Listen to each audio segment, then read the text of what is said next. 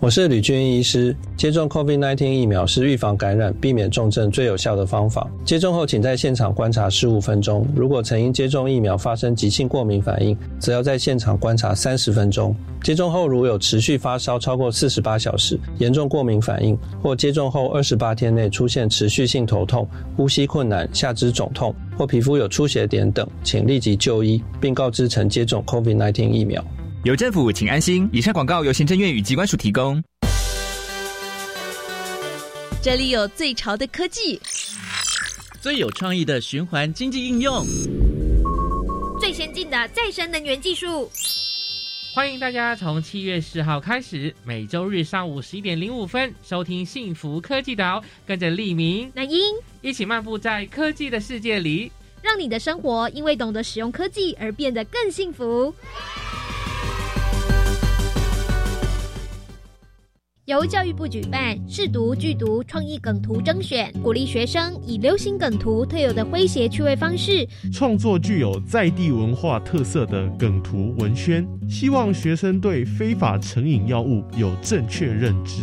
即日起到八月六号线上报名，活动分为国小组、国中组和高中职组，每组选出二十名优等作品，颁发奖金或礼券及奖状一张。以上广告由教育部提供。大家好，我们是 The Wanted 寻人启事。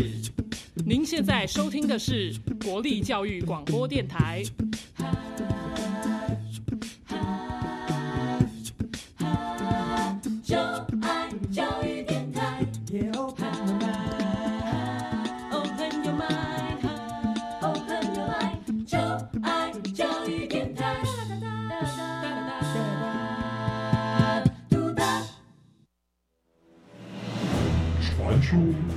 在科技帝国里有三颗重要的宝石，只要你能找出这些不同的宝石，就能成为帝国的盟主。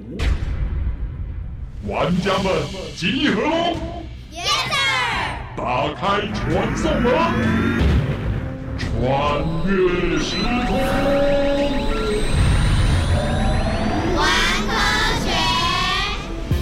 非常欢迎所有喜爱冒险、追根究底、勇于发现问题的玩家们来到我们科学游戏空间，一起玩科学。我是燕柔姐姐，欢迎我们的一级玩家宇宽。大家好，我是穿越时空玩科学的一级玩家宇宽。哎，上次我们一级玩家宇宽带领所有的玩家通过有关于电磁波的科学游戏关卡，今天要进入了第三关哦，将要说明在生活当中运用的不同电磁波。来看看玩家们又有什么新发现呢？微波炉真方便，只要三十秒就可以加热食物。到底微波炉加热食物的原理是什么？为什么可以这么快速的加热食物，甚至把食物煮熟了？电磁波是电场和磁场的相互激发，但为什么不同的电磁波的特性和作用又这么大的差别呢？传说电影里的绿巨人因为被某种电磁波照射产生了超能力，那我们在生活中运用的微波炉电磁波照久了，会不会也产生基因的改变，变成奇怪的生物？嗯，今天这关要搜集的三颗宝石，运用了不同的波长特性，为人类生活创造了便利性。现在呢，就跟着一级玩家宇宽进入虚拟实境秀，寻找今天的宝石喽。VR 虚拟实境，微波炉与 X 光的发明。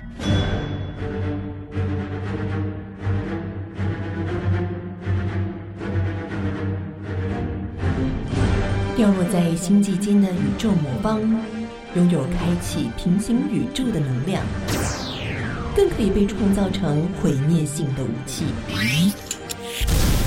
几千年来，他在一群肩负正义使命的英雄联盟捍卫下沉睡着。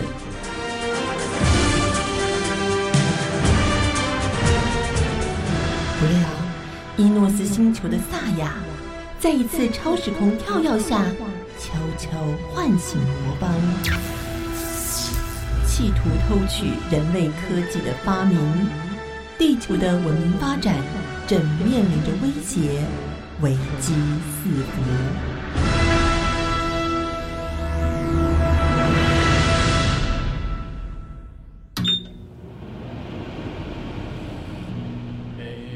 宇宙魔方有动静了吗？局长别紧张。来吃一片披萨。你要什么口味？有海鲜跟牛肉的哦。哎呀我不饿你们吃。呃你再帮我加热一片海鲜的。哎，宇宙魔方有动静了吗？哎呦，那是微波炉。哦，微波炉真是方便啊！加热食物只要三十秒钟。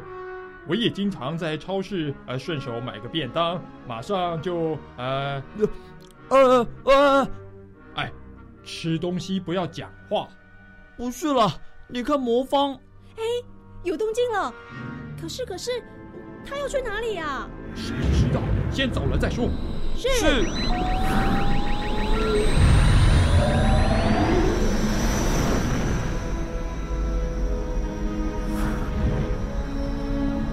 如果沉寂一阵子，萨雅出现在这里，啊，他一定是想阻挠伦琴发现 X 光。伦琴，呃，是男生还是女生啊？哦，是男生啦。X 光就是我们去医院做检查时拍骨骼照片会用到的 X 光啊。没错，十九世纪后半期，几个科学家进行阴极射线实验时。在射线管上募集了这个独特的现象，但是啊，只有伦琴对这个现象感到好奇。走，我们到伦琴的实验室去。呃，局长，这里好暗啊！仔细看呐，伦琴将射线管用黑纸包起来，然后导入电流。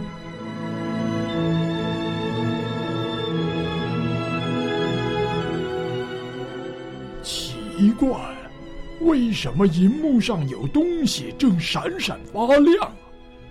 难道是别的地方发出来的？应该不会呀。光线的确来自被包住的射线管，这光线究竟是透过什么样的物质放射出来的？嗯，我来实验看看。啊！这道光线相当惊人，它竟然可以通过木板或布料，只有金属物质能阻挡它。难道它也可以通过人的身体吗？哎，老婆，哎请你帮我个忙。好啊，没问题。你是要我把手放在这箱子上面吗？哎，没错，老婆，这是相当重要的一张相片。哎，哎。好了，要拍漂亮一点哦。嗯，啊，不要动哦，我要拍了。哦，天哪，这这这，我拍到骨头了。哦，天哪，这是什么鬼东西呀？这到底是什么光线呢？啊，好，那我就先用未知数的代表字母 X。来命名，就叫做 X 光好了。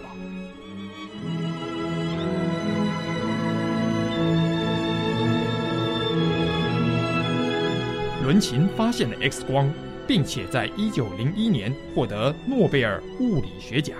后来啊，X 光在医学界中被广泛的利用，对放射科和原子核开发等科学部门，还有商业的发展都有很大的贡献呢。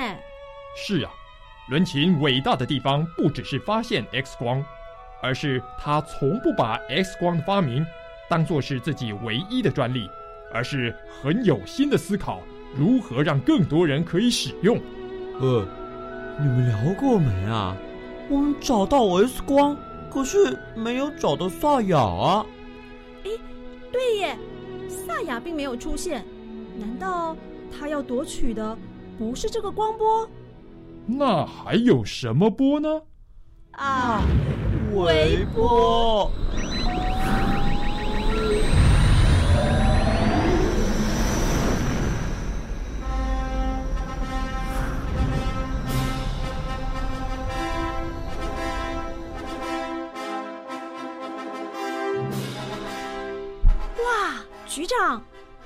这里看起来好像是雷达室哦。没错。这里是微波炉诞生的地方。嗯，什么？微波炉在这里诞生？斯宾塞是专门生产雷达的雷神公司的工程师。第二次世界大战期间，科学家为了改良雷达的侦测性能，发明了可以产生微波的磁控管。斯宾塞的主要工作就是负责测试磁控管。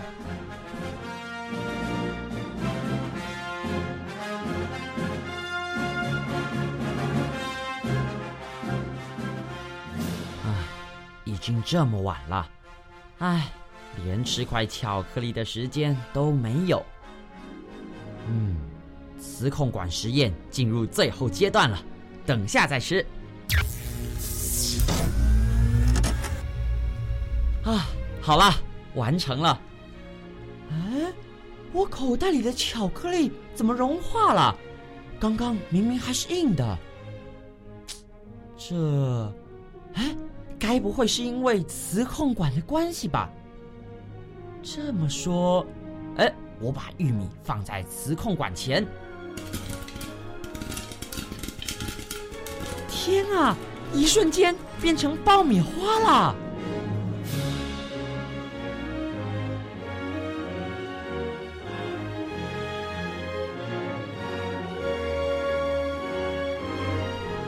战争结束后，军队里。已不需要磁控管啊！如果这样，他们不就通通失业了？斯宾塞利用微波来制作先进的家庭用料理机器。他拿鸡蛋来做实验，他将鸡蛋放在磁控管里，一会儿后鸡蛋就破裂了。因为微波的关系，加热后鸡蛋内的水分变成水蒸气，压力越来越大，所以才会破裂。后来，斯宾塞也得到微波料理这个发明的专利。原来微波炉的诞生只是一个偶然。当初如果没有那块巧克力，没错，都是托巧克力的福。哇，巧克力！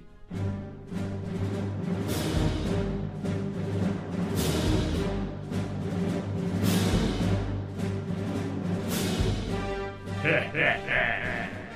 将斯宾塞口袋里的巧克力拿走，那么微波炉的发明就会变成我的。看我的，利用钓竿将他口袋中的巧克力钓走。局长，你看萨亚，谁？赶快阻止他！嗯。为什么掉线无法下降，只是不停的左右晃动啊？这这这这啊！我的掉线，嘿嘿，吊线就由我接收啦。喂喂，你你你，可恶！还我钓竿！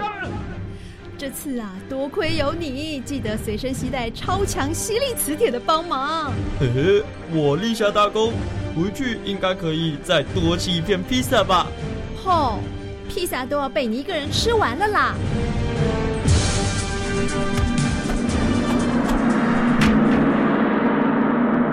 科学练功房。电磁波的运用，我们知道光是一种电磁波，通讯用的无线电也是电磁波。其实医院里用的 X 射线和治疗疾病用的伽马射线也都是电磁波。电磁波的本质相同，都是电场与磁场相互激发。波，包括电磁和机械波，都有三个参数：波长、频率。按照波长和频率不同的电磁波排列出来，就称为电磁波谱。我们按照电磁波产生方式和特点的不同。大概可以把这些电磁波分为无线电波、光波、X 射线、伽马射线四类。然而，我们是如何利用这些不同特点的电磁波应用在人类的生活与医疗上？打开下一个传送门，马上进行玩家大解密。玩家大解密。科学会不会有请关主来解密？为大家来介绍今天的关主是我们自然科学专栏作者小静老师。老师好。Hello，主持人好，各位听众大家好。在我们的生活当中，我相信玩家们家里应该都有这个必备的家电器材，就是微波炉。常常有很多人有不一样的说法哦。这样子的一个课题，是不是请我们小静老师为大家来解密呢？OK，没问题。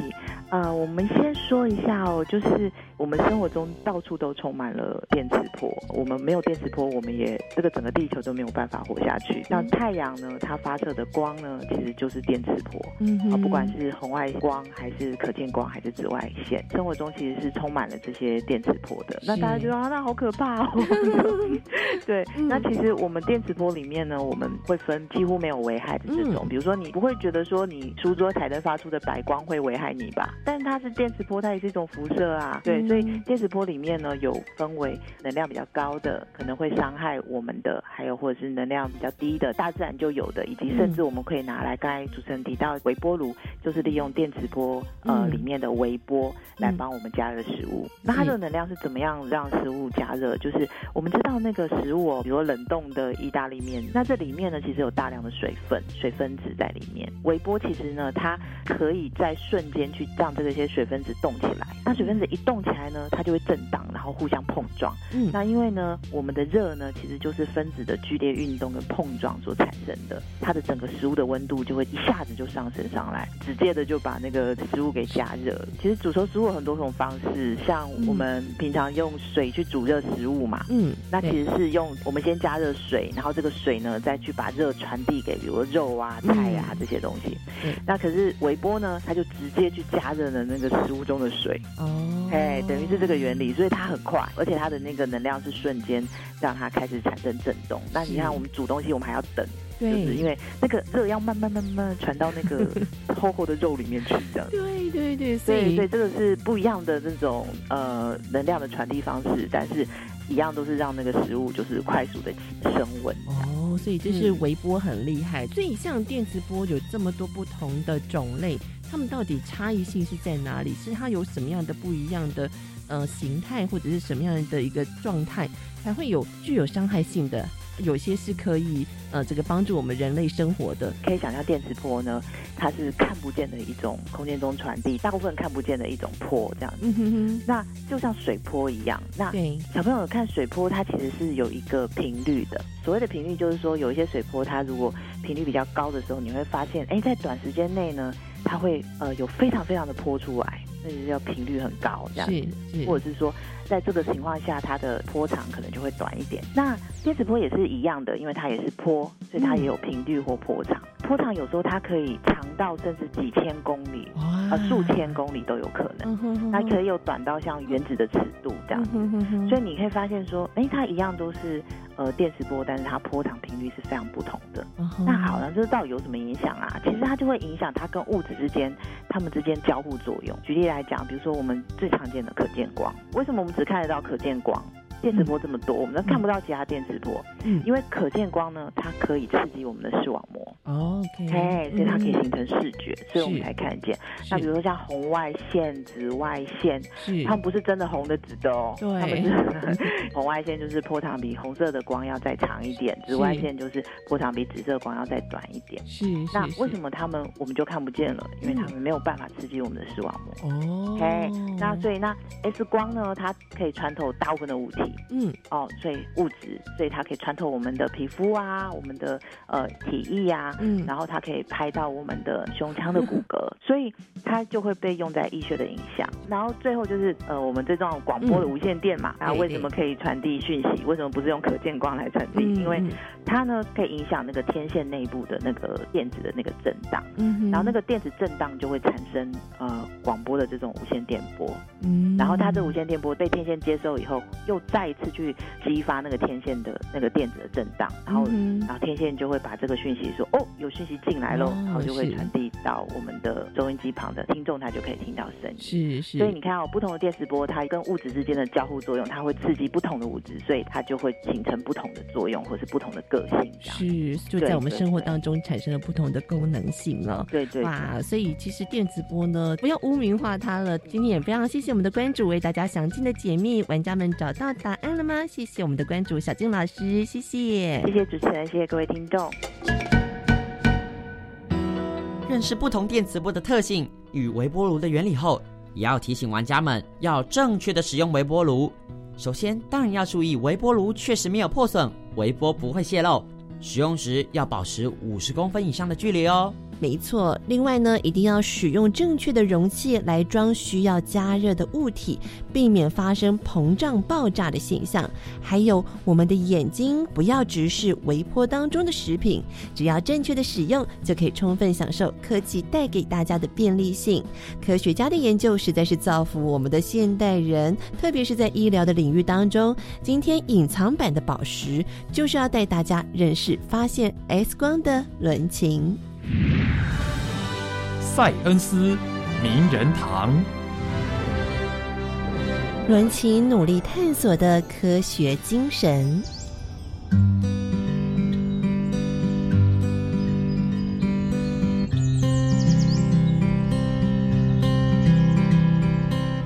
一八五四年三月二十七号，在德国西部的一个小镇，暖洋洋的春末午后。从一栋木造的两层楼房里传来一阵响亮的婴儿啼哭声，随后女助产士便从门缝探出头来，兴冲冲的对着房外大喊：“伦琴先生，恭喜恭喜啊！您太太生了个胖儿子啊！太好了，真是谢谢你啊，我的好太太。”我四十四岁才得到这么一个独生子，咱们家祖传的伦琴商店总算是后继有人了。哎，你确定是男孩吗？你没听错，是儿子。您这么盼望男孩啊？啊？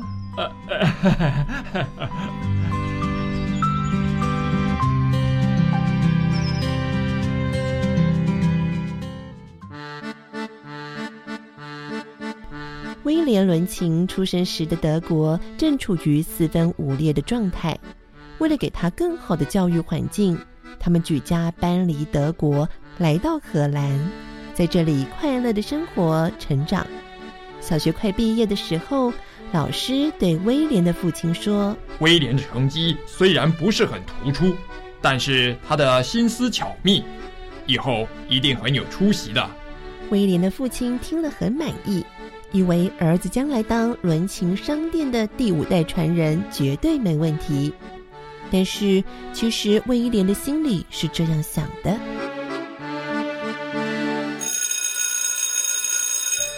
喂，伦琴，你长大以后要做什么啊？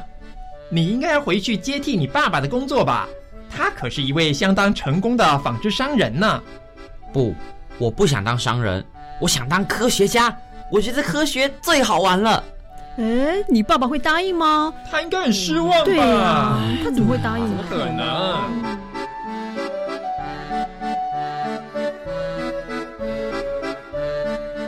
由于得到母亲的支持与鼓励，威廉·伦琴在十五岁的那年进入乌德勒支的高中就读。幸运的是，伦琴相当适应高中的生活。他有了揭开大自然奥秘的远大抱负，对于学习实用科学的兴趣也更加浓厚了。为了钻研机械原理，他还拜了几位工程师为师。不料，在毕业的前一年，发生了一件事。那天是最严厉的老师图贝尔博士上希腊语，全班像被受审似的，一首接着一首轮流背诵。坑坑巴巴的结果被老师严厉训斥一番。课间休息的铃声响起，老师走出教室之后，大家才松了一口气。哎，你们看我啊，可敬的图贝尔老师，您那巨大的鼻子像巍峨的阿尔卑斯山。足以挡住迦太基的铁骑。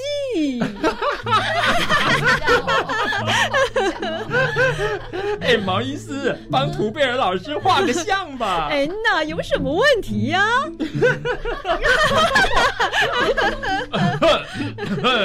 哎，老师，老师回来了，回来了，小声一点，回来了。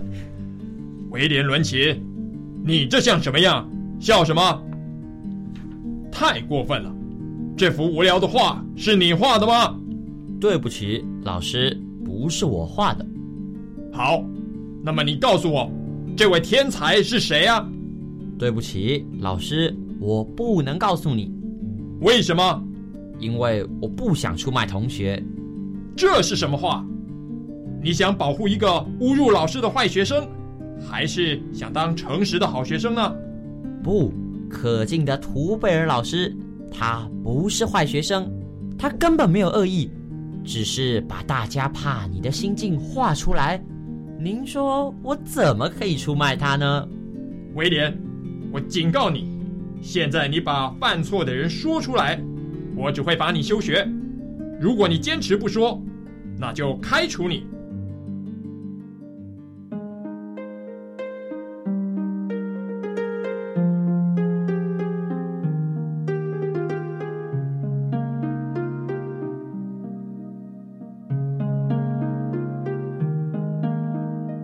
因为这件事，虽然只剩一年就可以毕业的威廉·伦琴遭到了退学的命运。没有高中毕业文凭的他，在申请大学时到处碰壁。凭着他不断的努力，终于找到了瑞士苏黎世工业学校，让他继续在机械与物理学上的研究，并且担任昆特教授的助理。他善于研究，并且积极发表论文，最后终于以气体研究的论文获得了苏黎世大学的博士学位。在一八九五年发现 X 光之前，伦琴已经经历了二十六年漫长的学术生涯。他不仅是理科的专家，更是科学实验的能手。X 光发现之后，全世界的科学家们都在热烈的研究它的本质以及可以运用的范围。伦琴也因此受到了许多的邀请。伦琴。为了表示我对你的高度赞赏，我决定封你为爵士。哎，至于 X 射线的专利权，不如就卖给我吧。呃，不管你开价多少，我都愿意答应你。不，不是这样的。爵士与金钱都不是我所需要的东西。我只期望 X 射线能够为人类所用，造福人类。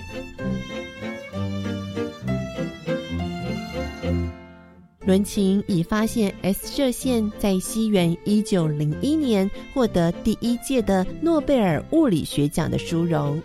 他将诺贝尔奖得到的奖金捐给了维尔兹堡大学，并且在一九一四年，当时欧洲爆发第一次世界大战，他也将全部的财产贡献出来，协助人民渡过难关。如今，S 射线被用来治疗人体内部的发炎与肿瘤。医院中的电脑断层摄影和核磁共振也都是用 S 射线才开发出来的医疗设备。除此之外，他的科学研究精神也相当值得后人的学习，尤其是不放过身边的任何小细节，努力在各个现象中追求为什么。这种认真的求知态度更是令人敬佩。他就是发现 S 射线、努力探索科学精神的伦琴先生。就像虚拟实境当中的英雄联盟局局长说的，伦琴伟大的地方不只是发现 X 光，而是他从来不把 X 光的发明当作是自己的专利，这样让更多的科学家投入射线的研究，并且广泛被运用。当然，也要谢谢许多科学家的努力。才能让现代的我们拥有健康舒适的生活环境。是啊，哎，今天的四颗宝石大家应该都搜集到了吧？非常欢迎大家上我们的粉丝专业扫描 Q R code，回答我们关卡四颗宝石正确的答案，看看你们的战斗力是不是又增强了许多。下次有机会再来挑战我们的一级玩家，成为科学游戏室的盟主，当然没问题，欢迎来挑战。我是一级玩家宇宽，我是燕柔姐姐。我们下次再见喽。